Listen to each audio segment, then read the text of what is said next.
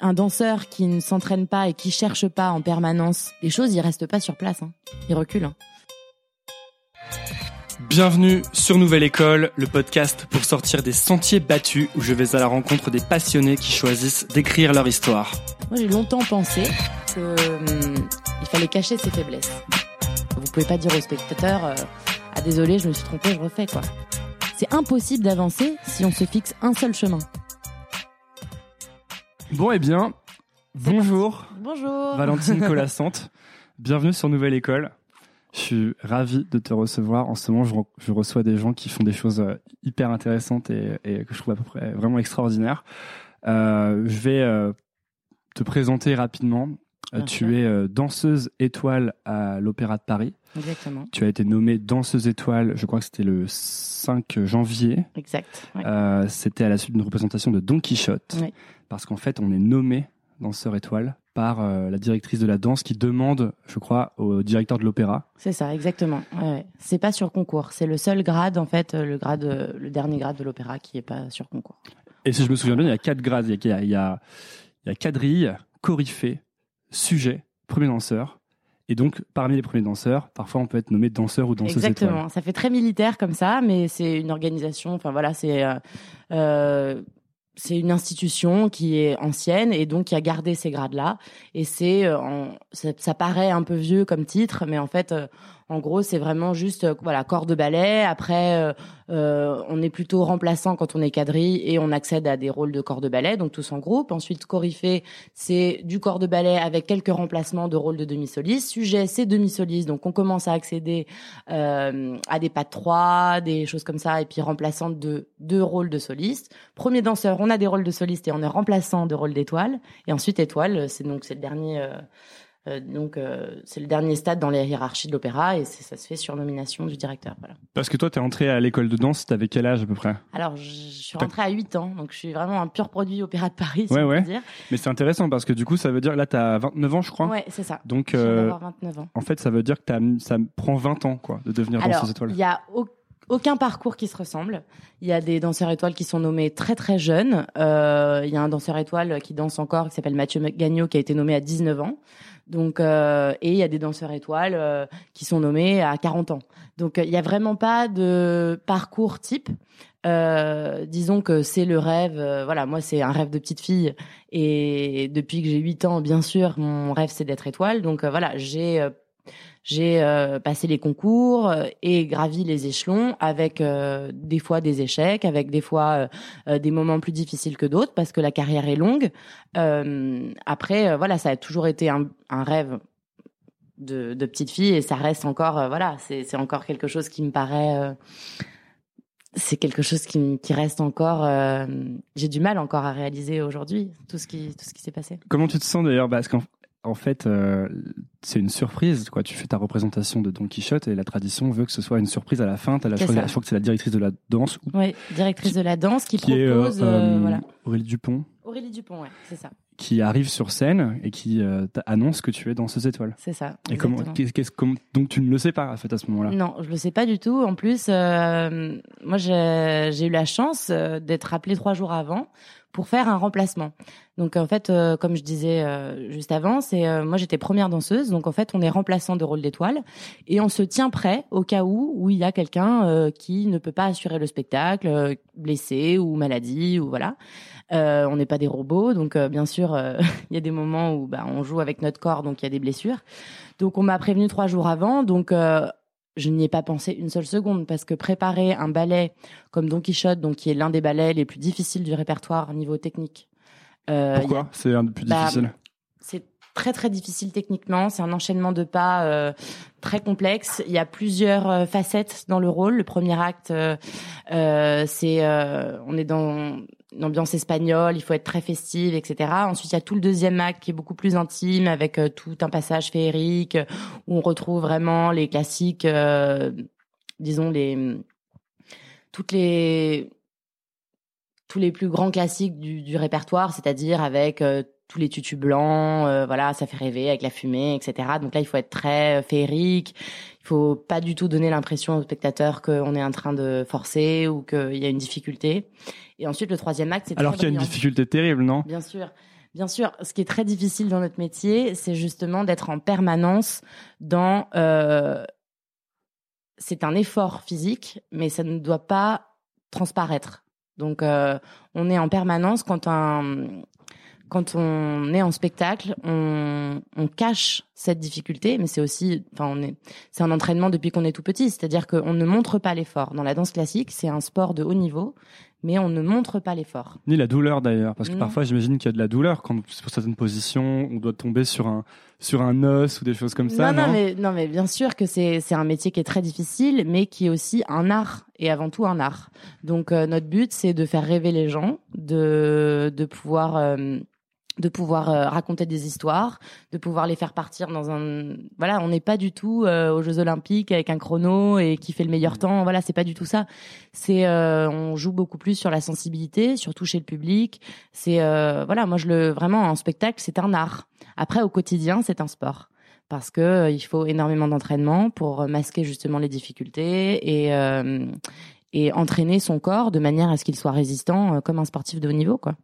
Parce que quand il faut faire ce genre de de performance, voilà par exemple Don Quichotte, c'est euh, trois actes, euh, donc c'est presque c'est deux heures et demie de ballet où on est presque tout le temps en scène. Donc c'est c'est un vrai marathon. Euh, et quand on sort de scène, c'est pour des changements de costume. Donc c'est vous commencez à 7h30, vous finissez à 10h du soir et vous avez tout donné quoi. Et par contre le public, si vous avez réussi, il ne doit pas du tout une seule fois sentir la fatigue ou Ça c'est l'objectif, ça c'est la, la, la marque de la réussite du spectacle. bah, Ou pour en tout cas pour un premier bah, danseur. Oui, c'est l'objectif ultime d'un danseur, c'est-à-dire c'est de vivre à fond hum, euh, l'émotion et rentrer complètement dans son personnage et se laisser porter par ce personnage ou par la performance ou par euh, après dans les ballets contemporains c'est encore différent mais c'est quelque chose qui est très euh, important pour nous enfin moi quand je me prépare pour un spectacle je me conditionne vraiment mentalement euh, Comment tu fais? C'est Euh, c'est quoi c'est- ton conditionnement? C'est énormément de concentration. C'est deux trois heures avant le spectacle. C'est être vraiment, je me mets dans une bulle. euh, je répète tous les pas dans ma tête. Euh, j'essaie de me calmer. J'essaie de gérer le stress parce qu'il y a aussi beaucoup de stress avant une représentation. Tu fais quoi pour te calmer? Euh, alors moi je respire. Je fais beaucoup d'exercices de respiration. Euh, ça pourrait s'apparenter à du yoga, mais euh, c'est des exercices qui, qui sont très personnels et que j'ai développés au fur et à mesure. Donc euh, j'ai toute ma petite série d'exercices pour me calmer euh, que j'ai créé en fait finalement avec le temps. En fait, euh, je pense que chaque danseur, il n'y a pas de méthode clé. Et vous vous en transmettez des exercices Bien euh, sûr, on se donne des conseils entre nous, on essaie de, de, de bien sûr. Enfin, il y a, il y a beaucoup beaucoup d'entraide aussi. Hein. Donc, euh, il faut vraiment. euh, après, il faut trouver son propre moyen, sa propre euh, manière de de se calmer, de faire baisser la pression euh, et de pouvoir être au maximum, euh, disons le plus dans une forme physique optimale, que ce soit mentale, physique. Euh, il faut du stress dans un spectacle. C'est Ah ouais? Bah, c'est l'adrénaline, c'est ce qui vous pousse, c'est ce qui vous pousse à vous dépasser, c'est ce qui vous pousse à à relever des, des, des défis ou euh, voilà à être au maximum de vos capacités. Quand il n'y a pas de stress, vous n'êtes pas au maximum de vos capacités. Ah, tu veux dire que c'est un indicateur pour toi que tu es en train de pousser Bah, tes limites Moi, je sais qu'avec le stress, euh, si vous savez, si vous arrivez à le contrôler, ça n'a pas toujours été le cas. C'est euh, quand j'étais plus jeune, euh, quand j'ai commencé ma carrière, euh, le stress des fois me, me mettait en péril parce que j'arrivais pas à le dominer. Euh, depuis quelques années Ça te maintenant. faisait faire des erreurs, tu veux dire? Oui, ça me faisait faire des erreurs parce que parce que vous voulez bien faire ou parce que euh, vous vous sentez euh, vous sentez des faiblesses parce que le stress vous vous vous par exemple perturbe les jambes ou vous avez les jambes dans du coton ou après chacun a ses symptômes. Et à ce moment-là, tu réfléchis quand, tu fais ta performance, quand Bah, tu quand ça danses? vous est arrivé plusieurs fois, euh, au fur et à mesure, on est, on est surentraîné depuis qu'on est tout petit. On a l'habitude d'être en scène, donc après, un moment, il faut que ça devienne comme chez nous. C'est-à-dire qu'au fur et à mesure, au fur et à mesure des spectacles, on apprend à dominer ce stress, on arrive de plus en plus à le canaliser et à le transformer en énergie positive. C'est ça le, le but. Euh, et c'est vraiment d'apprendre, d'apprendre, d'apprendre à canaliser son, son stress. Et en fait, c'est une recherche en permanence sur la connaissance de soi.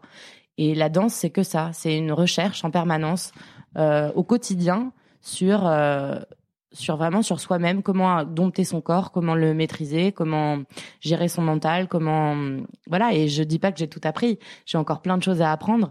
Euh, c'est juste que je vois par rapport à, à il y a quelques années, euh, quand le stress euh, est présent avant un spectacle, c'est plus quelque chose qui me fait peur. C'est quelque chose euh, que j'arrive à apprivoiser. Voilà, comme un animal de compagnie où je me dis bah il est là, mais il va m'aider parce que vous allez être moins fatigué avec le stress. Euh, quand on est stressé, on a une adrénaline, une adrénaline qui fait que hum, vous avez moins de fatigue. Vous vous sentez euh, aussi euh, une espèce de, hum, ouais, c'est vraiment c'est l'adrénaline de du one shot quoi. Vous n'avez pas le choix, il faut y aller. Et, euh, et c'est maintenant et c'est pas c'est pas en répétition où on peut pas recommencer quoi. Vous pouvez pas dire au spectateur euh, ah désolé je me suis trompé je refais quoi. Donc euh, voilà il y a une. euh, C'est justement c'est la répétition qui fait que le, le stress euh, descend ou que tu arrives mieux à le maîtriser. C'est le fait de l'avoir fait et refait et refait. Ouais, moi je fonctionne beaucoup comme ça. C'est euh, si j'ai bien préparé, euh, que je me sens en confiance, que j'ai beaucoup beaucoup travaillé en studio, que je sais parfaitement ce que j'ai à faire en spectacle. Avec le stress, euh, ça devient quelque chose qui me libère et qui devient euh, porteur de sens et artistiquement aussi. C'est-à-dire que vous êtes concentré. Enfin moi, ce qui, se passe en scène, c'est que le stress disparaît au fur et à mesure et je suis portée que par l'histoire. Vous pensez même plus à la technique parce que c'est travaillé, c'est acquis. Et, euh, et après, bien sûr, il n'y a aucune représentation qui est parfaite. Après, euh, le. Comment ça? Tu fais toujours des erreurs? Bien sûr. et tu a- les vois, tu les sens quand tu les fais? Bien sûr, mais après, tout notre art, c'est justement de, de déguiser, de masquer, de pas le montrer, euh, de rebondir dessus. Euh, voilà, c'est c'est des. Mais c'est peut-être des erreurs. Est-ce que c'est des erreurs qui sont certainement même imperceptibles à l'œil euh, normal, sûr. comme un restaurant 3 étoiles où il y aurait une erreur, mais on s'en rendrait jamais compte, quoi. Mais bien sûr, c'est imperceptible. C'est imperceptible pour le spectateur parce qu'il y a un spectacle, parce qu'il y a des décors, parce qu'il atmo- y a une atmosphère et, et donc du coup c'est imperceptible pour le spectateur. Moi je le sais. Il y a que moi qui le sais. Et, euh, et si le spectateur s'en rend compte, ça veut dire qu'on n'a pas réussi à bien maîtriser le spectacle. On n'est pas, euh, c'est pas un, art parfait. Il n'y a pas de perfection dans la danse. C'est pas quelque chose. euh, euh, c'est ça qui est très difficile, je pense, pour un danseur, c'est en permanence de souffrir d'une certaine imperfection. On est en permanence devant le miroir, on est en permanence en train d'essayer de se corriger depuis qu'on a l'âge, depuis qu'on est tout petit.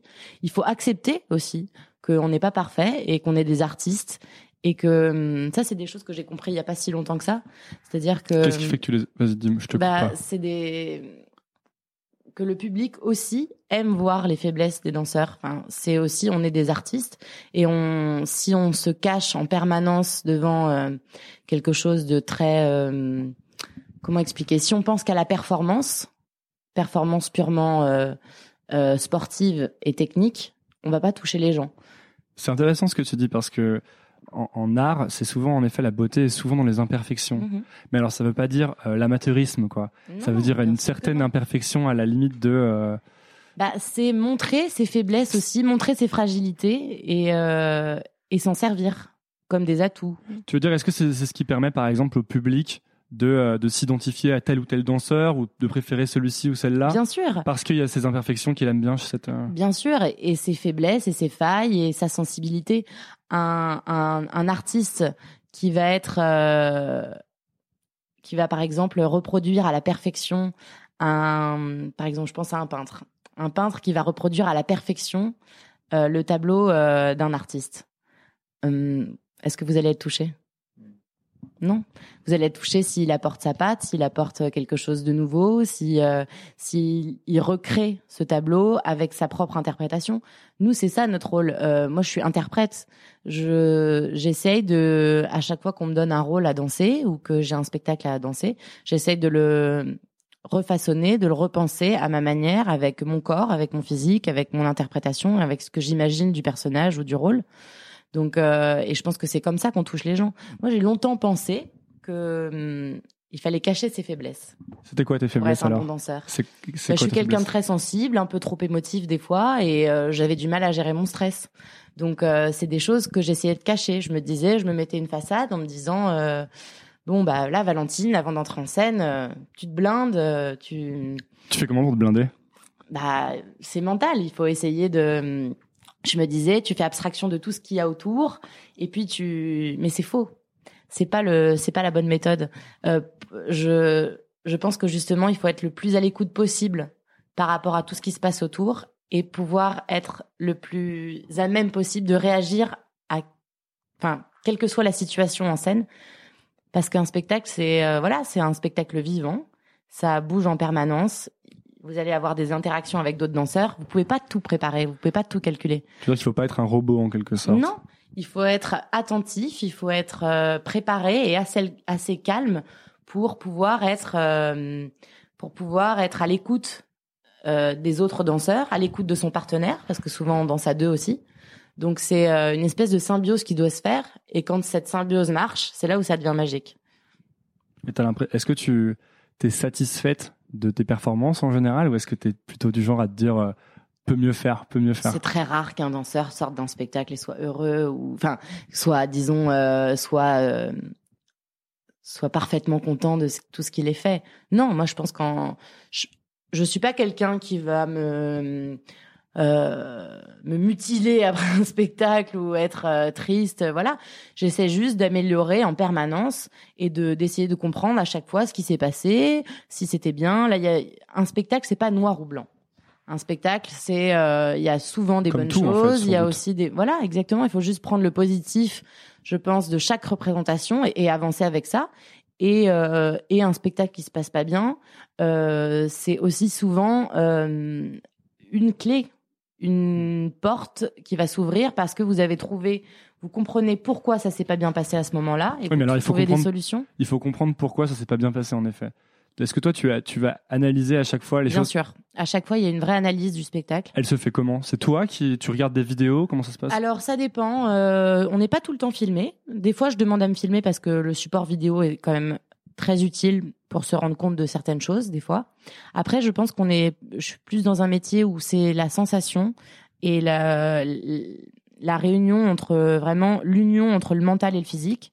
Et donc, je pense que c'est quelque chose qui est très personnel et qui doit être, euh, c'est personne peut vous aider. On a des coachs, on a des coachs pour ça, mais je pense que c'est très personnel. Il faut avoir une recherche. Euh, moi, j'y réfléchis beaucoup seul euh, à comment essayer de d'améliorer les choses. Pourquoi j'ai eu cette peur à ce moment-là, par exemple, sur euh, quelque chose technique euh, dont j'avais pas peur avant, et pourquoi en fait j'ai eu peur. Tu le fais immédiatement après le spectacle?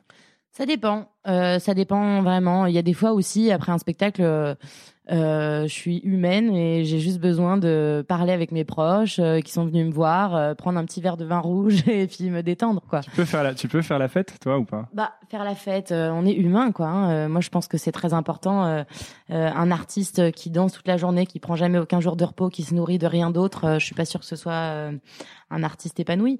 Non, non, moi, je, j'ai des amis, j'ai une vie de famille, voilà, j'ai, je sors avec des amis, ça m'arrive de boire du vin rouge, euh, bien sûr. Non, il n'y a pas de.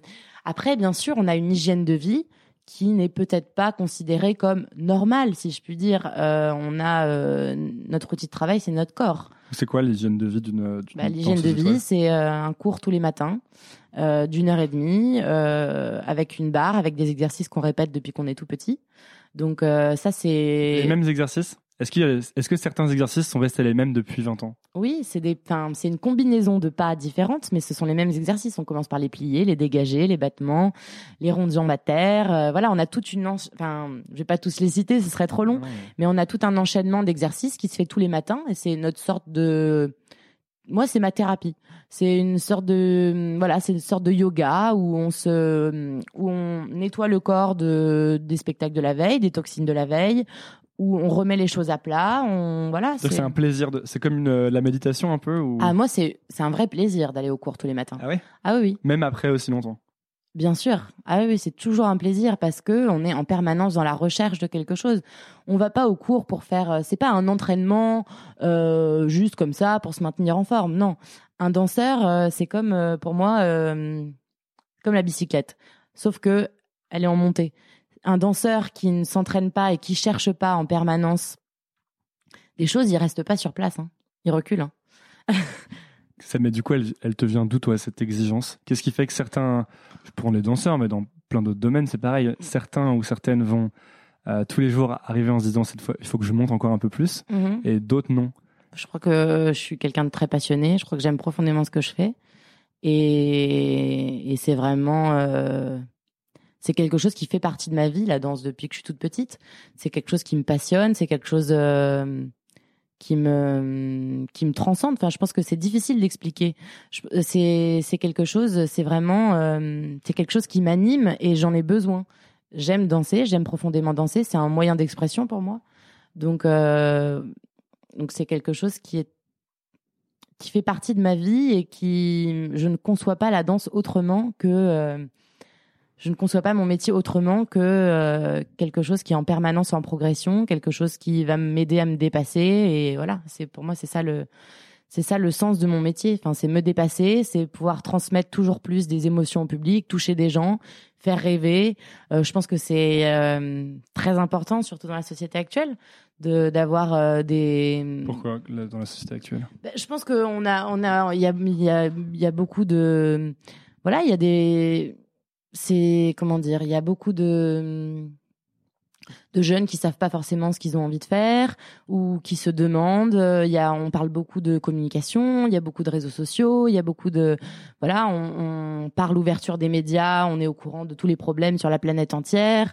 Euh, on a énormément de d'infos en permanence, d'infos, d'infos en permanence, et euh, on a peu de temps pour rêver, pour se poser, pour voilà, c'est rare les moments où euh, même quand moi j'essaye de lire un bon bouquin, on est en permanence perturbé par le téléphone, par euh, voilà, c'est et je pense que un, spectacle à l'opéra par exemple, voilà, euh, d'aller voir je sais pas quand les gens ils sont dans la salle pendant une heure et demie et qu'ils sont avec vous, bah, vous avez envie de les transporter, vous avez envie de les faire rêver et c'est pour ça que hum, c'est pour ça que ça passe aussi par euh, un cours le matin, par une hygiène de vie, par euh, tout ça. C'est pas euh, miraculeux. On n'arrive pas au spectacle, on fait pas rêver les gens comme ça. Il faut, il faut une maîtrise technique incroyable. Il faut une, une, une précision de chaque instant. Donc ça s'invente pas. Voilà. Donc après, si j'ai pas la prétention de faire rêver tout le monde, etc. mais en tout cas, c'est mon, c'est mon souhait le plus cher. Enfin voilà, c'est de pouvoir euh, communiquer des émotions et faire une parenthèse des fois dans une vie qui va très très vite en ce moment. Tu penses que c'est, euh, à ton avis, le- les, facteurs vraiment, euh, comment dire, les facteurs clés qui vont mener un danseur ou une danseuse à devenir euh, première danseur, première danseuse ou danseur ou danseuse étoile Tu vois que c'est vraiment qu'une qu'une question de quantité de travail ou est-ce qu'il y a une notion de, de dîner aussi? Je demandais ça en fait à Yannick Agnel récemment. C'est récent que je pose des questions, mais ça m'intéresse parce que là, on est vraiment tout en haut de la performance, quoi. Et donc, je Euh. me demande, est-ce qu'en fait, tout le monde peut y arriver en commençant tôt et en ayant le bon environnement, disons, et en travaillant tout le temps Ou est-ce que vraiment, parfois, on arrive et on se dit, non, mais cette personne est, est beaucoup trop forte par rapport à moi, déjà de, par rapport à ses caractéristiques innées? Je, je pense qu'il y a des caractéristiques innées euh, dans la danse. Il y a des, des choses qui, qui, il y a des, dont des critères physiques qui, qui sont malgré tout importants, mais qui sont de moins en moins vrais parce que je pense que chaque corps, s'il est pris tôt, bien sûr, si vous commencez la danse classique à 25 ans, ça va être compliqué de faire une, une carrière et de devenir danseur étoile, ça c'est sûr. Après, si vous commencez Qu'est-ce qui est tôt, considéré comme euh, trop tard? Ah, ça. Je pense qu'il n'y a pas de règle parce que hum, il y a des danseurs qui commencent à 14-15 ans euh, et qui arrivent à devenir de très bons danseurs. En plus, maintenant, il y a énormément de danse. euh, Il n'y a pas que la danse classique. Il y a la danse contemporaine. euh, Il y a le hip-hop. Il y a plein d'autres. euh, voilà. Là, si on parle de danse classique pure, oui, en effet, la danse classique pure, si vous commencez pas tôt, ça va être très compliqué. Tôt, c'est euh, 10 ans. Moi, je dirais. euh, moi, j'ai commencé à, à 5 ans. Donc, euh, vous voyez, euh, c'est. C'est la danse classique a des critères, certes physiques. Ce serait mentir de dire qu'il y en a pas. C'est pas vrai. D'ailleurs, dans la sélection, je crois que au départ, il y a des, des évaluations euh, à la fois de compétences, mais aussi physiques, Bien sûr. selon des critères pour Bien voir sûr. si le corps va évoluer pour être euh, compatible en fait avec la, ce qu'on attend de, de la morphologie d'un danseur ou d'une danseuse. Bien sûr. Après, euh, parmi tous ces critères physiques, il y a quand même énormément de parts laissées à la volonté, à l'envie, au côté artistique de quelqu'un. Vous pouvez avoir un danseur qui va être très doué et qui ne va rien exprimer artistiquement. Même chez des enfants, même chez des enfants très jeunes, on va regarder ce qu'ils expriment artistiquement. Oui, il y a une personnalité qui compte. Il y a beaucoup. euh, C'est décelable déjà très tôt. Oui, ouais. la personnalité euh, des, des danseurs. Enfin, moi, je, ça m'arrive de voir des, des danseuses de 8-9 ans qui sont peut-être pas forcément les plus douées de la terre, mais qui ont quelque chose à dire ou qui sont euh, qui ont une personnalité à part et qui vont forcément susciter la, enfin, la, la, la curiosité et qui vont euh, tout ce. Moi, je pense que tout se travaille tout se travaille, euh, le corps se modèle, on peut faire ce que l'on veut avec son corps si on a un cerveau bien rempli et et, et qu'on se pose les bonnes questions. Je pense qu'il faut être bien entouré, c'est un métier où il faut être bien entouré, où il faut euh, mais l'entourage, du coup, c'est quelque chose que à cet âge-là, on choisit pas trop finalement. Soit on a un bon entourage, soit on a un mauvais entourage, non? Non, je pense qu'il faut être, il faut être, euh, il faut, si on aime vraiment ça, il faut demander conseil. Je pense que aussi, euh, il y a des il y a des institutions qui sont très connues et où il n'y a pas besoin d'argent où il n'y a pas besoin de euh, de connaissances pour rentrer. À l'école de danse c'est une audition euh, voilà vous rentrez à l'école de danse de l'opéra de Paris sur audition. Euh, c'est ouvert à tout le monde c'est ouvert à toute la France c'est ouvert aux étrangers c'est ouvert à tout le monde. Et euh, et voilà et après vous avez quand même l'opportunité de faire un parcours à l'école de danse, par exemple, qui est pure, enfin, qui est tout à fait gratuit. Et si vous aimez vraiment ça, ça a l'air extrêmement difficile l'école de danse. Je regardais, euh, il y a un documentaire qui s'appelle Tout près des étoiles, je crois. Ouais. Tu vois lequel oui, c'est oui, je vois. ouais. Et que j'ai regardé et c'était super intéressant. Et je me disais, waouh, je voyais des, des, des, des filles, des garçons de pas de 9 ans, 10 ans, et je me disais, mais comment ils font pour avoir une telle euh, euh, une telle exigence déjà en fait? Il y a vraiment il y a une vraie exigence, une vraie rigueur quoi. Déjà, Alors, je pense que quand même, quand on est tout tout petit, je pense qu'il y a une, euh, un, disons, un vrai amour pour la danse et une vraie passion. Mais je pense qu'on le fait plus, euh, on n'est pas parfaitement conscient de ce qu'on fait. En tout cas, là, je parle pour moi. Quand j'étais toute petite, j'aimais danser, j'aimais m'exprimer, mais je me rendais pas vraiment compte de ce que ça représentait. Euh, c'est après, quand on grandit, à 12-13 ans, qu'on se rend compte, euh, mais est-ce que j'ai envie d'en faire mon métier? Euh, Est-ce que je suis assez douée? Est-ce que, euh, est-ce que je sacrifie pas mon enfance? Est-ce que, voilà. Là, Tu t'es posé ces questions à 12-13 ans? 12-13 ans, je me suis posé les questions. Euh, alors, Est-ce On- que tu as l'impression que ça, vous, ça fait grandir plus vite? Bien sûr, bien sûr. Parce que moi, tu me dis ça, je- moi, c'est plus à 20 ans que je me suis dit, est-ce que je suis en train de faire Non, bien sûr, il y a une maturité qui, malgré nous, arrive très vite parce que on est autonome. Quand vous rentrez à l'école de danse, euh, vous, vous êtes en internat pour la plupart, euh, parce que même, par exemple, mes parents habitaient Paris, mais ils travaillaient, ils pouvaient pas venir me chercher euh, matin et soir à l'école de danse à Nanterre. Donc c'est vrai que vous faites vos valises à 8 ans. Euh, vous êtes autonome, euh, vous vivez sans vos parents, vous rentrez le week-end, euh, donc c'est vous grandissez plus vite, ça c'est sûr. Vous n'avez pas les mêmes raisonnements, vous n'avez pas, vous avez pas le- les mêmes priorités qu'un enfant de 12-13 ans, ça c'est sûr. En fait, toute ta vie est à l'école de danse quand tu rentres à l'école de danse quasiment, non? Bah, après, je rentrais le week-end. Euh, J'avais mon frère et ma sœur euh, qui avaient une vie euh, plus normale que moi, si je puis dire. Donc, je voyais bien comment ça se passait pour des enfants de, de, de mon âge normalement. Mais vous êtes dans un, vous êtes dans un espèce de, comment dire, c'est, vous avez envie, ça vous plaît, vous dansez toute l'après-midi, vous faites l'école le matin. Enfin, moi, j'aimais profondément la danse. J'étais, j'ai pas du tout eu l'impression de faire un sacrifice. Euh, après, oui, c'est dur. Bien sûr que c'est dur. C'est un métier qui demande énormément d'exigences. Tout petit, on n'est pas euh, forcément. on- on- C'est pas un métier où on vous dit tous les jours que vous êtes formidable. hein. Euh, on... C'est quel, c'est quel, d'ailleurs, c'est quel genre de, euh, qu'est-ce qu'on vous dit d'ailleurs? Bah, c'est. Il faut nous faire avancer. Il faut euh, euh, donc euh, on insiste plus sur les défauts que sur les qualités. Il faut progresser. Alors après, chacun le vit très différemment.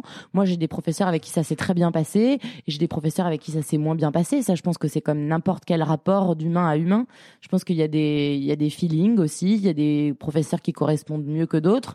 Tu dis tout à l'heure que tu es très sensible, mais il y a un peu un côté euh, machine à broyer les faibles. Je crois qu'ils employaient l'expression dans le oui, documentaire. Bon, alors moi, je trouve ça toujours un peu exagéré quand on dit ça, mais Non, non, mais moi, je- j'en ai aucune idée. hein. C'est juste qu'ils disaient ça dans le documentaire. L'expression était, était forte, je trouvais. Et je me disais, mais quand tu disais que tu étais très sensible, je me disais, ouais, enfin, très sensible, tu as quand même, pour euh, faire 20 ans là-dedans et arriver à devenir danseuse Ah non, mais ça, c'est sûr et certain que si vous êtes juste sensible et que vous vous effondrez à chaque remarque qu'on peut vous faire, c'est pas la peine. Ça, c'est sûr. C'est vous êtes obligé Enfin, moi, je me suis forgé un caractère, euh, voilà, où je me suis vraiment, enfin voilà, je me suis vraiment euh, blindée. Blindée. Il faut se blinder dans ce métier. C'est très difficile. Euh, Comment tu fais pour te blinder? Est-ce que est-ce que tu as l'impression d'avoir progressé à ce niveau-là? Bien sûr, bien sûr, mais c'est, euh, enfin, en fait, on progresse malgré soi. On a- on- on- on n'arrive pas toujours à, voilà. Enfin, moi, il y a, quoi- par exemple, quand je suis sortie de l'école de danse. Euh, je, je pensais que en rentrant dans la compagnie, euh, tout allait être euh, tout rose. Quoi. Je me suis dit ah bah voilà, c'est super, euh, t'es rentré dans la compagnie, euh, c'est formidable. Maintenant tu vas commencer à, à gagner ta vie avec ça, tu vas pouvoir faire ton métier tous les jours. Mais non, c'est là d'un coup on, on, on prend conscience que bah, c'est une entreprise où il y a beaucoup de danseurs, où il y a encore des concours à passer, où il y a de la concurrence, où, euh, où pour danser il va falloir être, euh, il va falloir travailler d'arrache-pied. Donc vous vous rendez compte, enfin, très vite, moi je me suis rendu compte que bah c'était loin d'être fini, quoi, et que ça venait de commencer. Donc euh, en permanence, il y a des étapes dans moi, quand j'ai commencé, j'étais un peu naïve. euh, Voilà, je voulais juste danser avec ma petite sensibilité. Quand on me faisait une petite réflexion, bah, je me mettais à pleurer ou j'allais euh, le week-end me plaindre à mes parents. Mais c'est après, au fur et à mesure, vous vous rendez compte que c'est pas ça qui vous fait avancer de vous plaindre, parce que finalement, si... enfin, moi, j'étais persuadée que je voulais, je voulais faire ça. Donc, euh, je. Tu avais un objectif très clair en fait d'où tu voulais aller, c'est ça? Ah, mais bien sûr. Tu penses que ça a été important? Moi, c'est ce qui m'a aidé. Moi, c'est ce qui m'a aidé. ouais. de savoir où tu voulais aller Ouais, ça c'est clairement ce qui m'a euh, c'est ce qui m'a sauvé dans plein plein de situations. J'ai pas toujours réussi les concours, j'ai pas toujours euh, eu euh, la vie facile. Enfin voilà, hum, je suis pas forcément quelqu'un de hyper doué à la base. Euh, il a fallu que je travaille beaucoup. Tu Pourquoi tu dis ça? T'avais le sentiment d'être moins doué que d'autres? Hum, oui, bah forcément. Enfin, je veux dire, euh, il y a des Donc là, c'est c'est la question que je te posais un peu tout à l'heure, tu vois. Reviens sur le côté. Euh, les parce que souvent j'entends ouais mais il est plus talentueux c'est normal qu'il ait réussi mais j'ai l'impression que les prédispositions naturelles euh, sont souvent compensées par des gens qui travaillent plus ou Bien sûr. Après, j'étais pas niée. J'étais pas niée pour la danse. J'avais quand même des prédispositions. J'avais pas toutes les prédispositions. Et c'est là où c'est rare de rencontrer quelqu'un qui est complètement nié pour la danse. Euh, Il y a des prédispositions chez chacun, je pense, pour danser. Il faut juste euh, après euh, savoir ce qu'on en fait et avoir vraiment envie et être déterminé. Après, il y a aussi aussi peut-être un facteur chance, je sais pas, d'être, d'avoir une bonne fortune, d'être toujours positive et d'essayer de saisir les bons, de saisir les occasions, de saisir les occasions, de saisir les opportunités qui peuvent se présenter à nous. Moi, toute ma carrière, c'est ça, c'est euh, avoir, euh, ça a été à des moments rencontrer une bonne personne à un bon moment qui a su me dire ce qu'il fallait que je- j'entende ou euh, ou une opportunité, un remplacement à faire et et réussir à remplacer au pied levé sans me déstabiliser. Voilà, enfin ça a été plein de ça a été plein de petites opportunités euh, qui font que aussi c'est là où je dis qu'il y a peut-être aussi la- une part de chance dans, dans une carrière, c'est-à-dire qu'il faut être là au moment où on va vous donner quelque chose et il va falloir le prendre. Donc tu euh, maximises tes chances d'être là si tous les jours tu fais le travail que tu fais depuis le début en fait. exactement. C'est-à-dire que je pense qu'il faut être en permanence avec un objectif bien précis en tête et, euh, et saisir toutes les opportunités qui se présentent, toutes, vraiment toutes. Ça, pourquoi pourquoi t'insistes sur vraiment Bah, parce que euh, c'est c'est très facile de se dire bon bah ce sera pour quelqu'un d'autre ou bah moi finalement je suis moins douée ou euh, bah finalement euh, là aujourd'hui je suis fatiguée ou euh, bah j'ai pas envie ou c'est c'est très facile de de rentrer dans quelque chose de plus de se dire bon bah c'est réservé à quelqu'un d'autre que moi voilà moi je me suis jamais dit ça tu t'es jamais Non, dit ça je me suis jamais dit ça je me suis jamais dit quand on me disait tu y arriveras pas euh, parce qu'on me l'a dit. dit Bien sûr qu'on me l'a dit. Quand je suis rentrée Qui te la... dit bah ça peut être euh, des professeurs, des collègues, euh, euh, des gens de l'extérieur. Je pense qu'il faut jamais se laisser abattre par quelqu'un qui va vous prédire un futur. Voilà. J'ai jamais écouté les gens qui me prédisaient un futur, que ce soit en bien ou en mal. Je pense que c'est très important d'être euh, vraiment fidèle à ce que l'on pense qu'on est capable de faire. Et je pense que les capacités de l'être humain sont illimitées.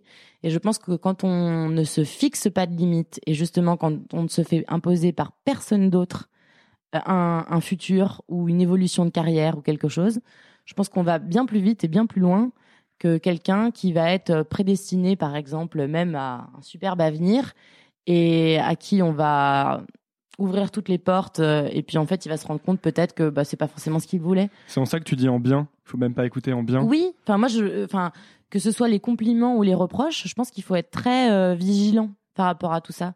Euh, il faut être vraiment euh, dans quelque chose de de plus simple, je pense. Il faut juste simplement savoir essayer. Je dis pas que c'est évident, euh, mais essayer de, de, se fixer ses propres objectifs sans euh, l'avis des parents, de la famille ou des, ou des pressions sociales ou, ou de l'argent ou du milieu dont on vient, d'où l'on vient. Je pense que c'est vraiment quelque chose qui doit être euh, profond, intime à soi. Et, et je pense qu'il faut pas se laisser déstabiliser. C'est ça qui est très difficile dans notre métier, c'est se laisser déstabiliser des fois par des jugements ou des échecs parce qu'on en a beaucoup aussi, des échecs dans notre métier. Et après, vous avez deux possibilités. Quand vous réussissez pas quelque chose, moi, mes deux premiers concours, par exemple, à l'opéra, je les ai ratés. J'ai pas réussi mes deux premiers concours. Alors après, vous les pre... soit vous dites euh, bon bah c'est un échec euh, consécutivement, tu les as ratés. Consécutivement, les, les concours les pour, deux euh, premiers pour monter coryphée, le premier grade. D'accord. Donc euh, les deux premiers, le premier, euh, je me suis complètement laissée avoir par le stress. Euh, J'étais complètement paniquée. C'était mon premier concours à l'opéra. Je me suis mis une pression bien trop grande alors que je jouais pas ma vie. Et donc bon bah j'ai complètement perdu mes moyens. Et le deuxième, c'était c'était je m'étais mis trop je m'étais mis presque trop la pression en me disant bah euh, tu n'as pas le choix là euh, tu l'as raté l'an dernier il faut que tu le réussisses euh, voilà. Et donc euh, bah, catastrophe. conduire. voilà, bah, voilà typique typique c'est- le permis de C'est l'histoire conduire du permis de conduire, ça. plus on se dit plus non mais voilà c'est vrai, la première fois, c'est- trop. Ah. exactement la deuxième fois, c'est oh là là, je l'ai raté. si je le rate, ça veut dire qu'il faut que je le passe trois fois. voilà non mais après il y a les, les, les dictons euh, idiots jamais 203 et bon, bref, Ouais, voilà. ouais. Donc en fait, en gros, euh, j'ai essayé de me faire mon propre lavage de cerveau de tout ça et d'essayer juste d'arriver à mon troisième concours avec mon envie, avec ma personnalité, avec mes défauts, avec mes qualités et de faire avec et ça a marché. Est-ce que tu crois que le fait, parce que pour la- pour tu t'es dit alors que j'allais, je jouais pas ma vie. Est-ce que tu crois que pour la troisième tentative, tu avais compris que tu jouais pas ta vie? Et Oui. du coup c'était plus facile? Oui, je pense qu'il faut pas être quand je dis se fixer des objectifs, euh, je dis pas qu'on peut pas changer d'objectif en cours de route. Je dis juste qu'il faut savoir où l'on veut aller et après, en fonction des opportunités, en fonction des portes qui s'ouvrent, savoir slalomer, se rebondir d'étape en étape, de portes qui s'ouvrent. Euh, Alors c'est peut-être pas celle-là qu'on voulait, mais il y a une autre porte qui s'ouvre. Alors on va aller voir, on va peut-être euh, dériver un petit peu. C'est intéressant ce que tu dis. euh, C'est peut-être pas celle-là qu'on voulait. C'est que parfois il y a pas, il y a plein plein de chemins différents pour aller au même enfin, Mais bien un sûr. résultat. Mais bien sûr. Et le risque parfois, c'est de se dire non mais je voulais faire les, j'avais dans ma tête, dans mon rêve, dans mon fantasme, je voulais faire les choses de cette façon, via cette trajectoire, et du coup de refuser des opportunités.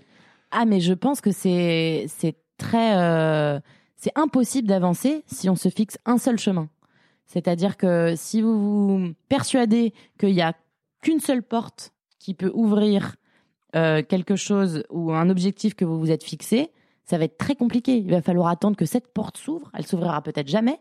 Et en attendant, vous allez perdre beaucoup de temps. En fait, c'est toute la question de est-ce que je vais laisser des, paramètres extérieurs décider de ma réussite ou est-ce que je vais pas les laisser décider de ma réussite? Parce que si quand t'attends à quand t'as une seule trajectoire en tête, forcément quelqu'un doit t'ouvrir la porte. Exactement. Alors que quand on a plein en tête, tu peux aller juste ouvrir plein d'autres portes. Exactement. Et c'est exactement ça. Et c'est et c'est ce que j'ai compris quand je suis rentrée dans la compagnie, où je me suis dit, si je veux m'épanouir et si si je veux me donner le maximum de possibilités, il va falloir réfléchir différemment. Parce que ça ne marche pas. Ce- en tout cas, sur moi, c'était vraiment flagrant. Ça ne marchait pas. Ce, ce, cette méthode de penser, euh, il y a une porte qui doit s'ouvrir, ça ne marchait pas pour moi. C'était un, ça me fr- frustrait beaucoup. Ça me, je m'ennuyais. J'avais, voilà, c'était pas du tout une source de développement. Et c'est quelque chose qui était euh, vraiment, qui me rendait vraiment triste parce que c'était pas du tout pour ça que je faisais ce métier. Je faisais ce métier pour m'exprimer, pour avancer, pour ouvrir toujours de nouvelles portes. Donc euh, du coup, je me suis retrouvée face à un mur et bah il y avait il y avait pas d'autre solution pour moi. Enfin, ça a été assez évident. Alors après, bon, peut-être que je viens d'un milieu où c'est peut-être plus évident pour moi. Mes parents sont bouddhistes et j'ai peut-être. C'est vrai? Ouais. Tes parents sont bouddhistes? Ouais. Donc Mais tes, tes parents sont bouddhistes pour que on peut en Pour quelle raison euh, ça vient d'où? Euh, bah, je pense Parce que... que moi, c'est marrant parce que ma mère a vécu dans un centre bouddhiste et j'ai vécu avec elle un an quand j'étais petit. Bon, je suis pas du tout bouddhiste hein, pour le coup, mais euh, Non, non, non, mais euh, je pense que c'est une philosophie, une manière de penser. C'est pas une religion, c'est plus une philosophie de vie. C'est quelque chose qui est euh, qui qui fait raisonner différemment. Euh, en tout cas, c'est quelque chose qui m'a beaucoup appris moi de rien attendre des autres, de se créer soi-même ses propres opportunités et d'être en permanence dans la recherche de euh, quelque chose qui pourrait nous faire avancer ou qui de pas attendre quoi que ce soit. Je pense que c'est pareil, c'est comme comme dans toutes les grosses entreprises. Je pense que si on attend un cadeau du ciel ou euh, ou un cadeau, il y en a, il y en a, ça marche très bien comme ça. Ils sont, ils ont une, ils ont une, euh, une carrière toute tracée. On va leur, euh, on va là tout leur servir sur un plateau d'argent.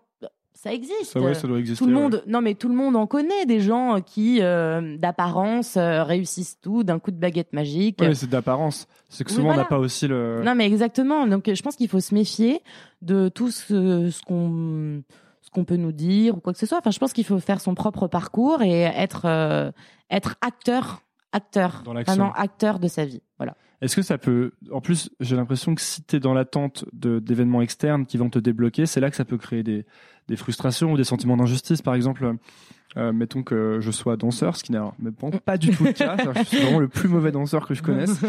Euh, mais je changerai ça. je changerai ça. J'ai le temps. Euh, mettons que je sois danseur à, à l'opéra et que j'attende qu'une porte s'ouvre. Et ben, il suffit que mon, que mon collègue, je sais pas comment vous dites, euh, bah, ait lui une opportunité que je n'ai pas eue pour ressentir une énorme frustration. Bien non sûr. Et ça doit créer des mécanismes de, de jalousie ou de concurrence qui sont. Mais ça, c'est partout pareil. Oui, voilà, je pense qu'il n'y a pas, c'est pas. euh, Mais toi, c'est des choses que tu as pu ressentir à un moment? Oui, c'est des choses que j'ai pu ressentir et qui sont des sentiments que je n'ai, enfin que euh, que j'aime pas. J'aime pas être jalouse de quelqu'un ou j'aime pas me sentir. euh, j'aime pas l'injustice. J'aime pas. euh, voilà. Et donc je me suis dit comment raisonner. Euh, comment. Pourquoi il y a il y a de la jalousie? Pourquoi il y a euh, de la frustration? Et, et je me suis vite rendu compte que bah que ça que c'était à moi de changer les choses quoi. C'était à moi de me créer des opportunités c'était à enfin je pense que ça n'avance à rien d'envier enfin je pense que chacun c'est à l'opéra c'est flagrant enfin je veux dire il y en a pas un qui a un parcours euh, similaire chacun a des évolutions très très différentes il y a des gens qui restent dix ans dans le corps de ballet et puis d'un coup qui de, enfin, qui qui qui explosent mais pourquoi? Parce que d'un coup il y a quelque chose qui euh, ils ont il y a un lâcher prise qui se fait mais pas un lâcher prise dans le lâcher prise dans ne plus rien faire ou ne plus travailler. Lâcher prise dans la stratégie personnelle. Il y a quelque chose qui est très euh, euh, strat enfin, je pense qu'on n'avance pas en se créant des stratégies machiavéliques euh, personnelles je pense que ça ne marche pas ça je pense qu'il faut juste lâcher prise euh, sur sur tout ce qui est voilà stratégie et se laisser un petit peu guider par des opportunités, des rencontres, euh, des choses peut-être auxquelles on n'avait pas euh, pensé. Est-ce qu'il faut lâcher prise aussi sur le. Sur les... Par exemple, tu as été nommée danseuse étoile. Euh, Est-ce que c'est le genre de choses sur lesquelles il faut lâcher prise? Est-ce que tu as plus de chances de devenir danseuse étoile si tu penses pas tous les jours à être danseuse étoile? Ah bah ça, moi, c'est clairement, euh, enfin, ça a été clairement ça. Je suis restée cinq ans première danseuse et, euh, et je me disais, mais qu'est-ce qui se passe? Pourquoi j'arrive pas à accéder à, à, à ce grade-là? Mais je me, j'ai pas du tout, je ne voyais pas du tout les choses. Alors ça, c'est peut-être ma philosophie de vie aussi. Je ne voyais pas du tout les choses comme c'est injuste. Je me disais, qu'est-ce qui me manque? Qu'est-ce que je n'ai pas? Pourquoi euh, pourquoi j'arrive pas encore moi en scène à exprimer pleinement ce que je pense? Tu pourquoi sentais que t'arrivais pas à exprimer, t'arrivais pas à oui, il y avait pleinement? quelque chose en moi qui ne se débloquait pas. Je n'arrivais pas à trouver la clé. C'était pas du tout une question de direction ou de quoi que ce soit. C'était moi intimement. J'avais une barrière qui faisait qu'à chaque fois je me protégeais. Je suis comme ça dans la vie, souvent. Je me protège pour ne pas souffrir et donc je je, je fais toute euh, toute une sorte de voilà de des espèces de barrières que tout le monde se met pour se protéger, pour euh, et, et qui sont euh, qui sont un frein terrible quand on est artiste. Parce que comment voulez-vous toucher les gens en scène si vous mettez des, des barrières? Et en fait, ça a été euh, ça a été une grande expérience. J'ai fait un ballet qui s'appelle Le Sacre du Printemps de Pina Bausch, où on est euh, nu au sens propre comme au sens figuré. C'est-à-dire que c'est vraiment euh, un ballet où on, rentre dans une transe euh, impressionnante. La musique de Stravinsky, elle est très très forte. Et cette chorégraphie vous pousse à aller, vous ne sentez plus du tout, vous ne, savez plus du tout, euh, vous ne sentez plus du tout euh, de douleur corporelle ou quoi que ce soit. C'est une telle transe, il y a un solo qui est très très long, euh, qui dure à peu près ouais, 5-10 minutes, qui est très très intense, et vous perdez totalement le contrôle de vous-même, mais totalement. Et, euh, et à la fin de ce ballet, la première fois que je l'ai dansé, je me suis dit, bah voilà, c'est ça en fait. C'est ça que tu cherches depuis cinq ans, que tu toujours pas, que t'avais toujours pas réussi à trouver. Là, tu as été, enfin, je me suis dit, c'est la première fois en scène où je me suis sentie libérée de quelque chose, où j'étais vraiment parfaitement moi-même, sans, en oubliant complètement que j'étais en représentation avec un public, etc. Et depuis ce jour-là, ça a débloqué beaucoup de choses. Et, en effet, quand tu me demandais euh, si euh, est-ce qu'on arrive au titre d'étoile en se disant tous les jours je vais être étoile, ben non justement. Je pense que le c'est pas le c'est pas un, ce titre c'est pas quelque chose. Euh, je pense que ça doit être une évidence. C'est-à-dire que je pense que ça doit être quelque chose qui arrive à un moment dans une carrière. Ça peut être à 19 ans, ça peut être à 20 ans, ça peut être à 25 ans. Moi, c'est à 28. Ça a été à 28 ans. Euh, c'est arrivé comme quelque chose d'une suite logique, c'est-à-dire que j'étais j'étais plus du tout dans l'attente de ce titre. J'étais euh, dans quelque chose de voilà, j'essayais de me trouver, j'essayais de voilà. Et ce spectacle où j'ai été nommée, ça a été un moment de plénitude. Enfin, ça a été vraiment un moment où je me suis sentie moi-même, où je me suis pas jugée, où j'ai été vraiment euh, à la fin du spectacle, je me suis dit euh, voilà, j'étais contente, ça m'arrive rarement et j'étais vraiment heureuse j'avais profité du spectacle à 100%. Euh, j'avais pas une once de stress, ça s'est envolé tout de suite. C'est des moments magiques, vraiment.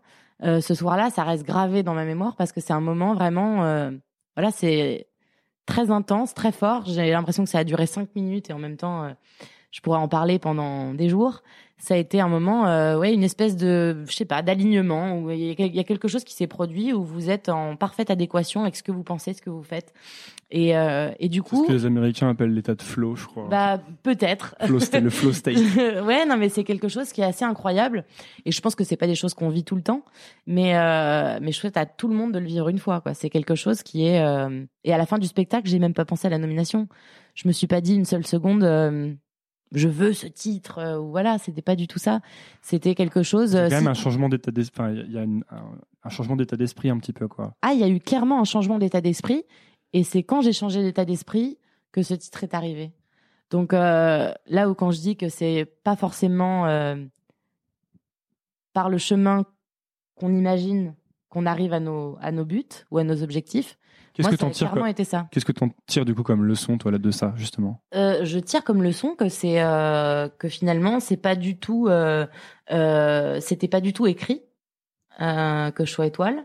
Euh, c'était juste saisi, enfin que ça, c'était juste en saisissant des opportunités qui se sont présentées à moi, qui au fur et à mesure, en cinq ans, ont abouti à ça.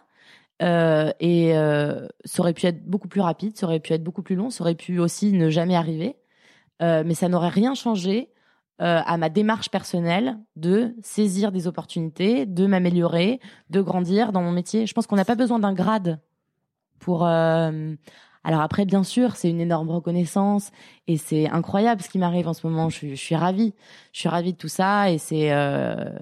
et oui, ça change le regard des, des autres. Mais ça, c'est intéressant. C'est-à-dire ta, ta, démarche personnelle, en fait, elle doit être indépendante de euh, des euh, comment dire, des marqueurs de réussite externe en fait. Bien sûr, bien sûr. Je pense que c'est il y a une grosse notion de plaisir aussi dans ce que tu dis. Ça va être très bateau ce que je vais vous dire, mais on, on oublie souvent que c'est pas le, le, résultat ou la fin en soi qui est importante, vraiment. Enfin là, moi, je l'ai clairement compris. Enfin, c'est vraiment le chemin, comment vous y arrivez, ce que vous apprenez en chemin. Euh, les portes que vous prenez en chemin, les connaissances que vous faites, euh, le tri que vous faites aussi parfois par euh, par rapport à des gens qui vont vous blesser ou qui vont freiner par exemple quelque chose en vous, ou qui vont vous atteindre. Vous comprenez avec le temps comment vous entourer, à qui vous pouvez faire confiance, quels quels sont les quelles sont les choses que vous avez envie de d'encore d'améliorer? Quels sont vos points faibles? Euh, Comment ça peut devenir des atouts? Voilà, c'est toutes ces, questions que je me pose depuis que je suis toute petite. Euh, j'ai même pas résolu, je pense, un dixième de toutes les questions que je me pose. Mais euh, et je pense que ça va venir avec le temps, mais toujours dans cette démarche-là, pas du tout dans la démarche euh, de d'acquérir ou d'avoir un grade ou une voilà. Je pense que si on on fait tout par rapport à la reconnaissance des autres, on se perd en fait. Je pense qu'on se perd tout simplement. En parlant justement des gens autour de toi, tu trouves qu'il y a un... Est-ce que tu as l'impression qu'il y a des points communs entre les gens qui ont réussi à, bah, à passer l'école, à ensuite entrer dans le corps de ballet et ensuite à avoir une carrière euh, euh, Par rapport aux étoiles de l'Opéra de Paris? Est-ce que dans, les gens qui sont entrés dans le corps de ballet et ensuite ont fait une bonne une vraie carrière dedans. Est-ce que tu as l'impression qu'il y a un point commun par rapport, je, sais pas, à ceux qui auraient pu arrêter ou partir ou rater Bah justement, je pense que le point commun, c'est qu'il n'y a pas de bonheur lié à un grade, en fait. Euh, c'est-à-dire qu'il y a des danseurs qui sont parfaitement épanouis et qui ont vécu la carrière qu'ils voulaient euh, vivre euh, et qui sont quadrilles voilà, qui ont fait du corps de ballet toute leur vie, mais qui sont très épanouis et qui sont des danseurs qui ont été en permanence dans la recherche et qui ont été en permanence dans dans s'ouvrir des portes, euh, avoir des opportunités ou danser ailleurs ou ou faire des projets ou être chorégraphe ou être voilà. Je pense que euh, il y a des étoiles qui sont euh, voilà déterminés, qui ont toujours voulu ça et qui ont toujours voulu euh, être au devant de la scène. Moi, j'ai toujours rêvé de ça. Depuis que je suis toute petite, je voulais être devant. Enfin, je voulais porter des rôles, je voulais raconter des histoires, je voulais porter un balai sur mes épaules, je voulais être devant, je voulais être, enfin, je voulais exprimer. Euh, voilà. Ça, je pense que c'est différent à chacun. C'est dans ta personnalité, ça.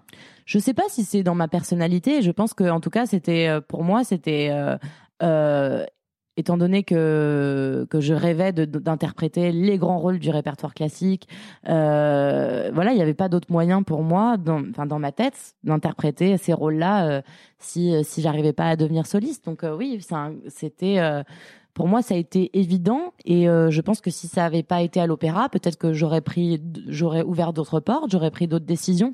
Je sais pas. Enfin je voilà, j'ai 28 ans, ça arrive à un moment parfait pour moi où euh, où j'ai dansé des seconds rôles où je commençais à avoir le à avoir fait le tour de ces seconds rôles là et où j'avais j'avais envie de danser euh, des rôles. Moi j'ai énormément de chance. J'ai enfin à chaque fois les choses sont arrivées euh, au bon moment pour moi et je suis et je suis très très reconnaissante de tout ça. Après si ça avait pas été le cas si ça avait été différemment j'aurais pris d'autres décisions. Je serais peut-être euh, partie, j'aurais peut-être pris une année sabbatique, j'aurais peut-être exploré de nouvelles pistes, je serais peut-être revenue plus forte, je serais, peut-être revenue avec euh, d'autres bagages et peut-être que ça se serait passé plus tard à l'opéra. Je sais pas, je sais pas ce qui se serait passé, mais il y a tellement de possibilités. Je veux dire, euh, euh là, je suis danseuse de l'opéra, danseuse étoile de l'opéra de Paris. Je suis ravie, j'aime profondément cette maison. C'est normal, c'est eux qui m'ont formée. Je suis très attachée à cette maison euh, parce que j'y ai grandi et que forcément j'ai symboliquement, ça a énormément de valeur pour moi et, euh, je suis pas sûre de réussir à être très objective. Pour moi, c'est la plus belle maison et c'est là où je voulais être et c'est là où je voulais danser. Euh, après, si ça avait été différent, si j'avais pas été nommée étoile, j'aurais peut-être fait d'autres choix de vie. Enfin, je veux dire, il n'y a pas que l'Opéra de Paris. Euh, bien sûr. Euh, enfin, je pense qu'il y a il y a 50 milliards de possibilités à chaque fois. On est on n'est jamais face à un mur. J'y crois pas une seule seconde. Moi, je crois pas qu'on qu'on est bloqué dans une situation. Je crois pas. On est bloqué devant une situation si on n'arrive pas à changer d'angle, quoi. Si on n'arrive pas à penser à une autre façon d'avancer, quoi. Bah, je pense qu'à partir du moment où on est bloqué, on est, c'est obligatoire de, de, de, se forcer à réfléchir différemment. C'est un conseil qu'un type m'avait donné, euh, dont je me souviens. Je sais pas pourquoi je me suis souvenu longtemps de ce truc. Euh, J'étais à San Francisco en stage et alors vraiment à l'époque je voulais absolument être entrepreneur et, et j'avais rencontré un, un, type de Google ou de Facebook, euh, un type assez assez important et euh, je l'avais vraiment rencontré 15 euh, minutes dans un Starbucks parce que mon boss lui avait demandé de me rencontrer. Et, euh, et je m'étais en plus rendu compte que j'étais, enfin, que tout ce que ce dont je lui parlais, c'était vraiment pas très sérieux, quoi. Et lui, il m'avait dit, de toute façon, tout ce que tu me dis, ça n'a aucune importance. Le seul truc qui est important, c'est que tu restes jamais bloqué, en fait. Parce que moi, je lui disais, mais là, je peux pas monter une boîte parce que je sais pas coder, je sais pas programmer, je sais pas faire ci. Et il me disait, non, mais c'est pas important, en fait, parce que tant que tu restes pas bloqué et que tu avances, tu vas finir par arriver là où tu veux arriver, en fait. Mais peu importe le chemin, quoi. Non, non, mais bien sûr, c'est ça, peu importe le chemin. C'est peu importe le chemin et c'est vraiment, euh, enfin, c'est très important de continuer à évoluer. C'est en permanence sur d'autres domaines, pas forcément, enfin sur plein. Il y a, y a, tellement de paramètres euh, pour être une bonne danseuse. Il y a plein de paramètres. Il y a des paramètres techniques, il y a des paramètres artistiques. Il faut se nourrir d'autres choses. Il faut aller voir des expositions. Il faut parler avec des gens. Comment tu sais que tu arrêtes d'avancer? Est-ce que ça t'est arrivé de te dire là Quand je, m'ennuie. Quand je m'ennuie. Quand je m'ennuie, je me dis euh, là il y a quelque chose qui va pas. Quand je m'ennuie, je me dis il faut faut fixer d'autres objectifs ou il faut il faut c'est très rare en fait finalement. C'est très rare parce que je dès que je m'ennuie j'essaie de me dire bon bah alors qu'est-ce qui se passe? Pourquoi tu t'ennuies? C'est pas normal. Et tu te fais un peu des euh, régulièrement tu te dis est-ce que je m'ennuie ou? Bah ou hmm, plus tu le sens quand ça arrive? Je le sens je le sens parce que d'un coup je suis en perte de vitesse je me pose moins de questions euh, je me contente des choses quand ça m'arrive de trois jours de me contenter. Alors qu'est-ce que ça veut dire? Ça ça m'intéresse. me contenter? Ouais. Bah euh, trouver que finalement tout va bien. Que voilà ça, je pense que quand je, quand je me dis pendant plus de 2-3 jours, oh bah tout va bien, euh, bah, j'ai pas vraiment de projet, euh, voilà, que je reste. Alors c'est des moments qui me font du bien parce que c'est c'est agréable aussi de pouvoir euh, se reposer, de pas être toujours dans un tourbillon, voilà. Moi je suis hyper active donc forcément ça me fait du bien, hein, deux trois jours où je où je me repose et je fais un peu le vide. Mais euh, mais il faut pas que je sais que chez moi après je pense que chacun est différent et il faut trouver sa propre euh, façon d'avancer. Mais euh, moi je sais que chez moi c'est pas bon quand ça dure trop longtemps. Ton état idéal c'est un état de légère insatisfaction en quelque sorte. Bah, qui fait que de toujours un je peu. Je dirais pas insatisfaction, je dirais euh, ne jamais se contenter de ce que j'ai ou de ou de.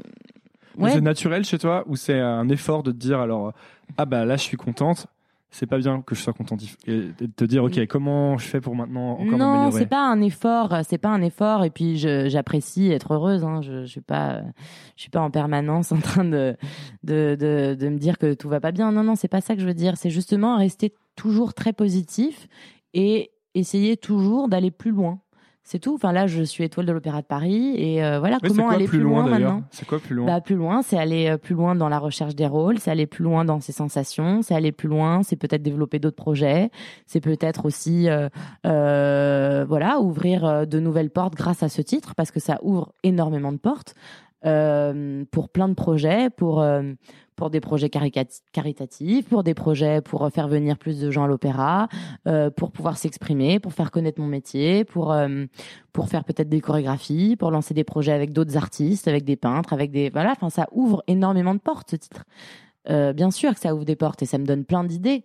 Euh, il faut que je fasse le tri parce que j'ai toujours en permanence euh, des milliards d'idées. On peut pas tout faire dans une vie, hein, donc il faut faire des choix, etc. comment tu fais d'ailleurs pour dire à quoi est-ce que tu dis non? Comment tu fais pour savoir si tu dis non à quelque chose? Parce que du coup maintenant tu dois être beaucoup plus sollicité, enfin, très sollicité. Oui, bien sûr. Euh forcément, ce titre amène aussi euh, beaucoup de sollicitations extérieures et j'essaye de répondre à tout le monde et j'essaye d'être le plus, le plus disponible possible. Après, forcément que je dois faire des tris et que je suis obligée des fois de dire non parce que ma priorité, euh, c'est quand même mon métier et c'est de danser. Donc forcément, euh, voilà, ma priorité, c'est ça. C'est. Il y a la place pour combien de choses en fait, selon toi? C'est un peu une question que j'ai en ce moment où je fais, on va dire, ce podcast beaucoup. Mhm. Et un autre truc que je commence à faire qui commence à prendre de la place, mais et du coup, je me retrouve à parce que j'ai vraiment décidé que c'était mes priorités absolues. Et je me trouve à dire non, mais vraiment, en fait, maintenant, je dis non par défaut, quoi. Quelqu'un me propose un truc, je dis non. Et après, vraiment, si j'y réfléchis longtemps et que j'arrive, j'arrête pas d'y penser, je vais peut-être finir par dire oui ou m'y intéresser. Mais presque, il y a une frustration. J'ai l'impression, je me sens un peu coupable, tu sais. J'ai l'impression de toujours dire non à tout le monde en ce moment. Moi, c'est pas. Euh, moi, j'essaie juste de trouver un équilibre. C'est-à-dire que du moment que j'arrive à faire les choses euh, bien, enfin comme j'ai envie de les faire, en prenant le temps de les faire. Par exemple, répondre à ce podcast, voilà, enfin voilà, parler ensemble et faire euh, voilà faire ce podcast et tout ça, ça me fait très plaisir et j'avais envie d'avoir le temps pour le faire. J'ai pas envie d'être pressée pour le faire. Si on me propose quelque chose juste, euh, enfin, enfin voilà, si on me propose quelque chose d'autre, bah, ma priorité ça va être de, de répondre et de passer euh, voilà ce temps-là avec toi parce que je l'ai décidé et parce que je, ça me faisait plaisir de le faire. Après, si c'est pour me mettre 4-5 jours euh, à faire euh, des interviews et des interviews et ne plus prendre aucun plaisir et tout faire mal, euh, je pense que là, en effet, ça n'a plus aucun sens. je pense qu'il faut trouver un équilibre entre sa vie de famille, moi je parle par exemple de ma vie de femme, sa vie de famille, sa vie de femme, sa vie professionnelle, euh, le temps qu'on accorde à tout ce qui est extérieur, aux expositions, se nourrir. Euh, euh, T'as l'impression de sacrifier des choses, toi, ou pas? Non, justement, j'ai jamais le sentiment de sacrifier des choses parce que j'essaie de le faire en harmonie avec le temps que j'ai et euh, et je culpabilise pas à dire non à quelque chose si je n'ai pas le temps ou si je sais que je vais le faire mal. T'as jamais culpabilisé ou t'as dû apprendre à ne plus culpabiliser? Appris Alors- à ne plus culpabiliser parce que je me suis rendu compte que c'était pas constructif de dire oui à tout, tout simplement. Je me suis rendu compte que bah quand on n'a pas le temps et que c'est une source de stress de faire tout, et bah enfin en plus qui a décidé qu'on devait faire tout? Enfin je veux dire, il faut juste euh, mettre des priorités. Je pense que Mhm. c'est important d'avoir des priorités sur ce qu'on a vraiment envie de faire, sur le temps qu'on qu'on a et le faire bien avec euh, avec honnêteté, et avec euh, humilité et avec euh, en, en faisant un don de soi pour les interviews par exemple, en étant vraiment à l'é- enfin en étant respectueux euh, de, de, de, de ce que tu fais et voilà enfin moi j'avais pas envie de le faire mal si j'accepte de le faire c'est que j'ai envie de le faire euh, de manière sincère et honnête Donc ton exigence de la... Ça c'est une question que je voulais absolument poser et que j'ai failli oublier. Euh, L'exigence que tu as finalement construite et développée à, à travers Mhm. la danse, elle s'applique à d'autres choses du coup maintenant? Oui.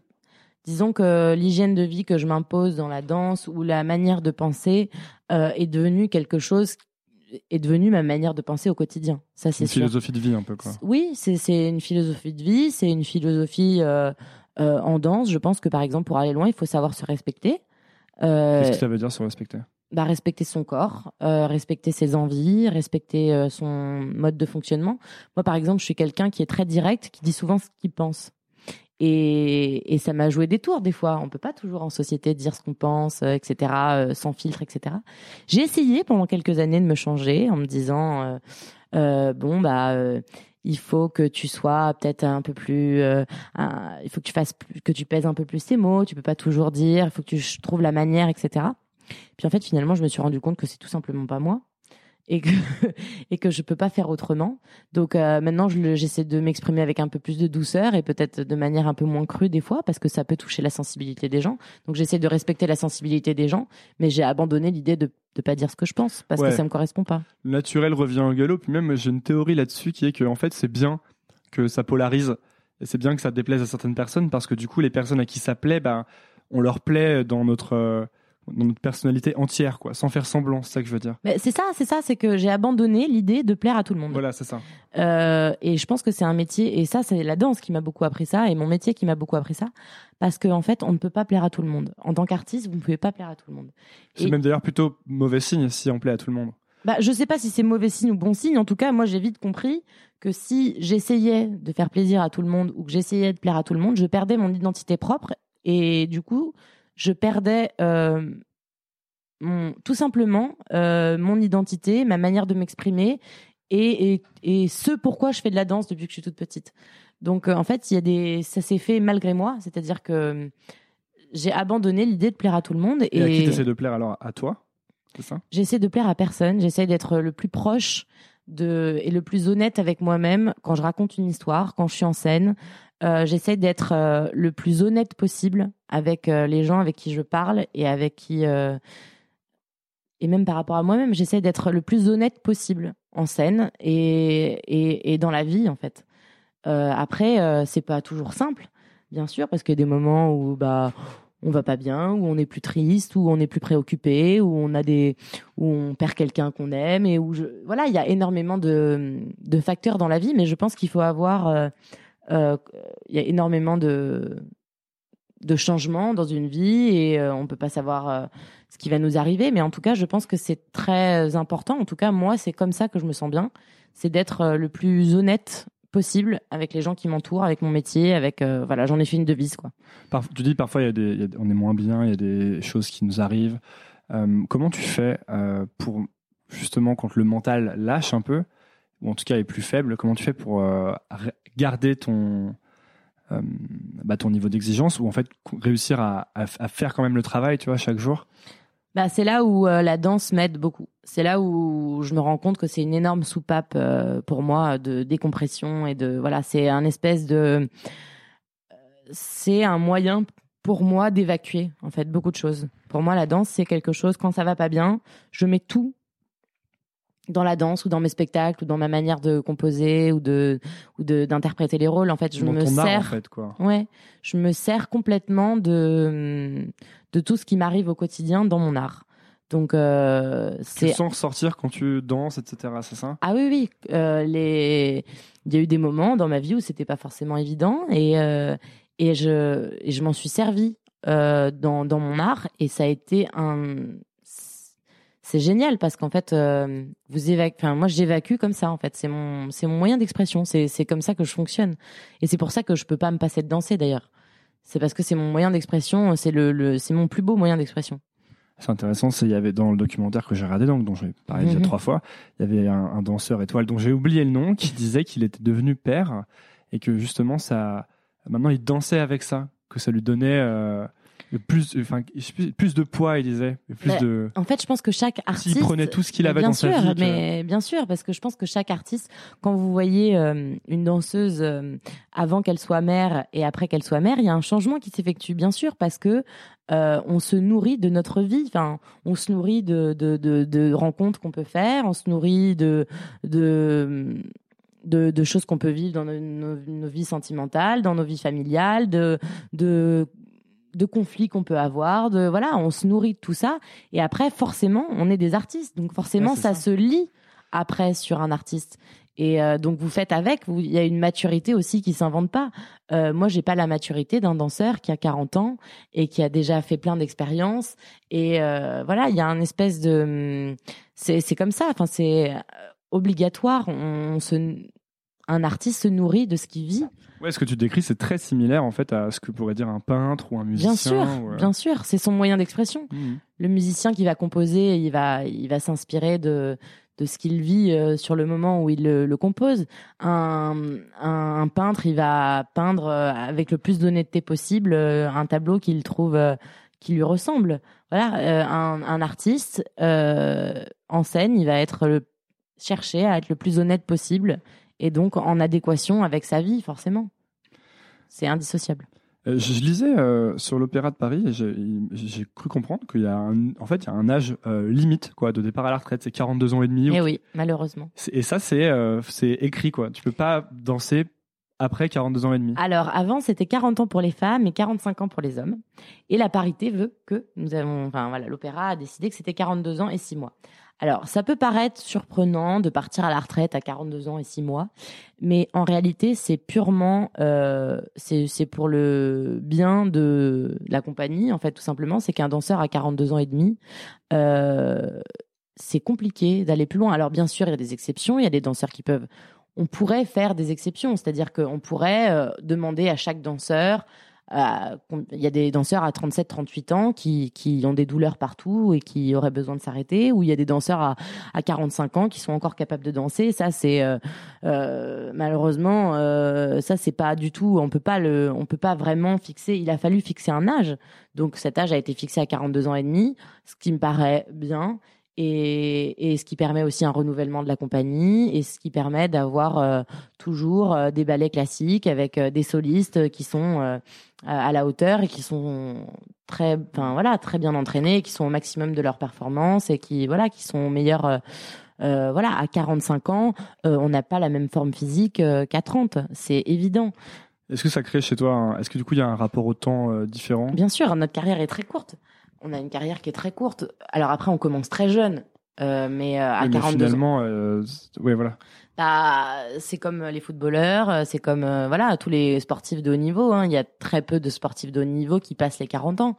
La danse, heureusement, on a cette chance d'être peut-être un tout petit peu plus préservé euh, et d'avoir la chance de pouvoir danser encore certaines choses parce qu'il y a différentes formes de danse. Mais euh, à 42 ans et demi, c'est déjà un- c'est déjà un bel âge pour arrêter quoi. Toi du coup c'est euh, c'est quelque chose quelque chose auquel tu penses dans ta dans ta vie de tous les jours le côté euh, ça va Qu'est-ce que va- je vais ça- faire après? Ou non pas tellement ça plus euh, est-ce que le fait qu'il y ait une date limite euh, impacte ta la manière dont tu, tu danses ou tu vis ton art au quotidien Oui. quoi? Moi, ça impacte. Enfin, ça impacte. J'ai parfaitement conscience depuis que je suis petite, ou en tout cas, du moins depuis que je suis rentrée dans la compagnie à, mes, à 17 ans, que à 42 ans, c'est terminé et qu'il faut en profiter.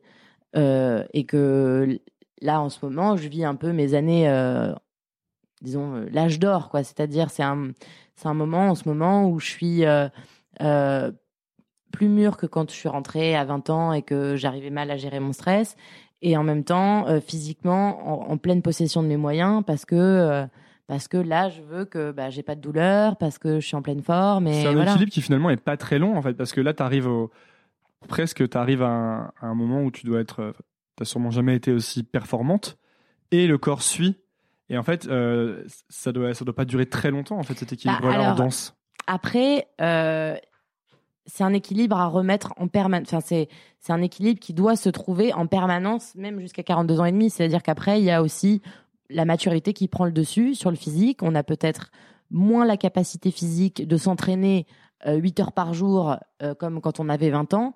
Mais en attendant, on a plus de métiers, on a plus d'expérience, on sait mieux gérer notre stress, on a souvent déjà dansé les ballets.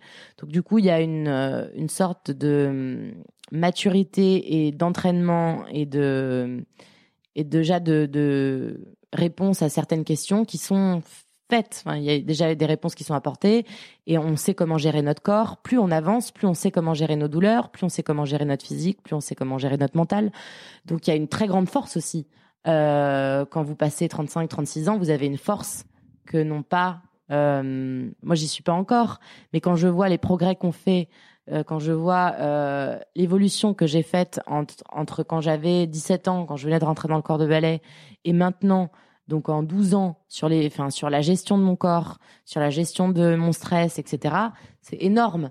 Donc, euh, certes, après le physique, euh, il commence à y avoir des douleurs, etc. Mais donc c'est pas un facteur inquiétant en fait. Non, moi c'est pas quelque chose qui m'inquiète. Après, par contre, je suis parfaitement consciente qu'à 42 ans et demi, euh, c'est terminé euh, et qu'il faut préparer autre chose et que voilà, il faut, faut voir un petit peu. Pour l'instant, euh, c'est pas la, priorité.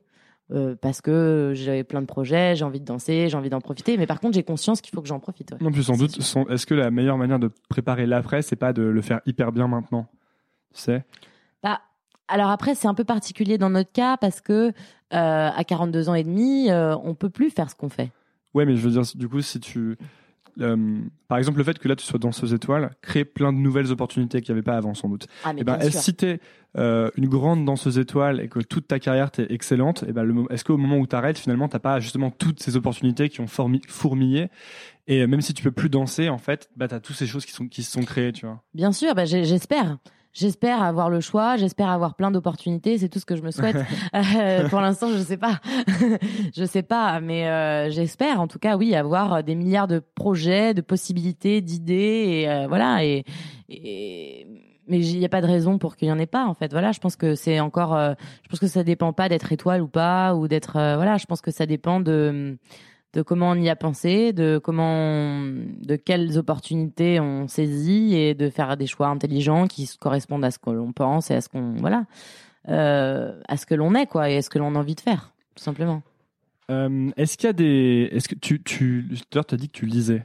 Oui. Est-ce qu'il y a des livres qui t'ont beaucoup, euh, je sais pas, aidé ou et motivé, influencé, disons, dans ta manière de voir la, les choses, ta philosophie de vie?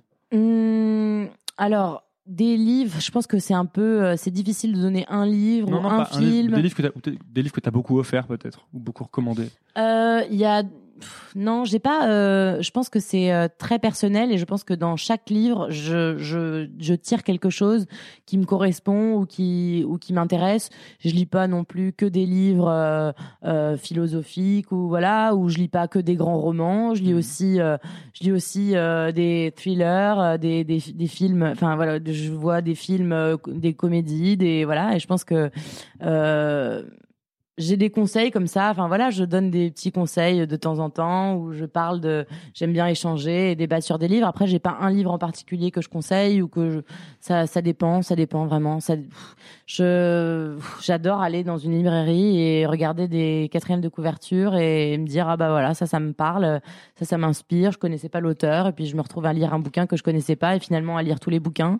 Et là, je suis en train de lire un livre sur euh, de Wayne Biars. C'est un professeur de danse qui a une euh, manière de concevoir la danse qui est très euh, particulière euh, parce qu'il a une vraie enfin c'est un professeur qui cherche depuis 20-30 ans à ouvrir la danse à d'autres à aussi des amateurs à dire que ses cours ne sont pas uniquement réservés aux professionnels. Et c'est très intéressant ce bouquin. Et donc c'est si je peux recommander oui allez. Un bouquin que je peux recommander en ce moment si on veut s'ouvrir un petit peu à la danse c'est très aussi c'est très pédagogique, c'est très philosophique. ça explique un peu le monde de la danse aussi.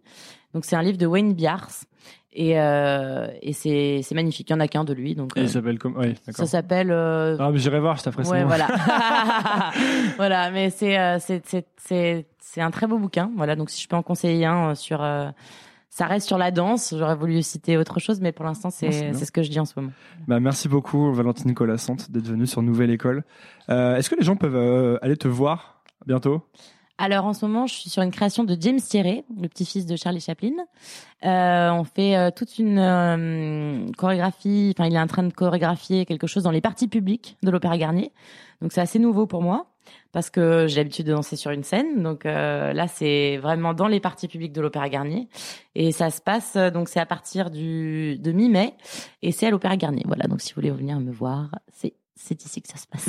et euh, les gens peuvent te suivre euh, peut-être sur euh, les réseaux sociaux. Bien sûr. Instagram, c'est ça? Ouais, Instagram et Twitter. Merci beaucoup. Merci. Merci beaucoup d'avoir écouté. Si ça vous a plu, c'est maintenant que vous pouvez m'aider. Et je vais vous dire comment. Premièrement, abonnez-vous à Nouvelle École sur votre application de podcast c'est hyper facile. Et si vous êtes sur Apple Podcast ou iTunes, vous pouvez laisser un avis, 5 étoiles de préférence, ça m'aide beaucoup à bien référencer le podcast et à le faire découvrir à d'autres personnes. Si vous voulez me suivre sur les réseaux sociaux, c'est sur Instagram que je poste et que je suis. C'est donc underscore nouvelle école. Underscore, c'est le tiret du bas. Si vous voulez recevoir trois recommandations de ma part chaque vendredi par email, il vous suffit de laisser votre email sur le site nouvelleécole.org. N'importe quel champ d'email sur le site vous donnera accès à cette newsletter où chaque semaine je partage trois choses qui m'ont plu. Ça peut être des livres, des applications que j'utilise, des films ou des documentaires que j'ai vus. Enfin, dernière chose, si vous voulez me soutenir financièrement, c'est possible. Vous pouvez le faire via Patreon. C'est à patreon.com slash nouvelle école podcast et les dons commencent à 2 euros à peine. Et après, libre à vous de donner ce que vous voulez. Tous ces liens sont dans la description de l'épisode. Voilà, j'ai fini. Merci beaucoup et à la semaine prochaine. Nouvelle école, je donne ça.